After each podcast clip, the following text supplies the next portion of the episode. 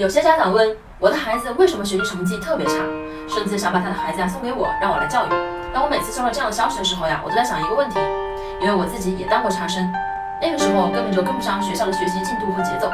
当差生是个什么感觉呢？大家觉得当差生最痛苦的应该就是被老师批评，是每次出了分数之后被家长批评。但我告诉大家，这根本不是当差生最痛苦的地方，最痛苦的地方在于被忽略。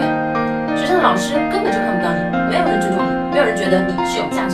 我觉得这个是对差生最痛的一个伤害。我在初中三年级的时候呢，跟我们学校的老师吵过一架。吵架的原因啊，就是因为当时省重点的高中去我们学校招生，我们老师没有告诉全班的同学，他只告诉几个他觉得学习成绩好的同学，让他们去准备。他们当中呢，有人考上了省重点，刚好啊，有一个是我的朋友跟我讲了这件事儿，我才知道原来这个机会老师都没有告诉我们。我非常的生气，跑到老师办公室里，我就质问他，我说你凭什么不告诉我们？老师说，因为我觉得你们不。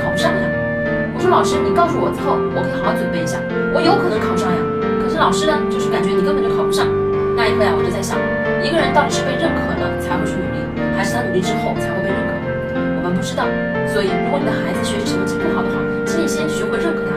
你认可他之后，看看有没有改变；你尊重他的想法之后，看看他有没有变化。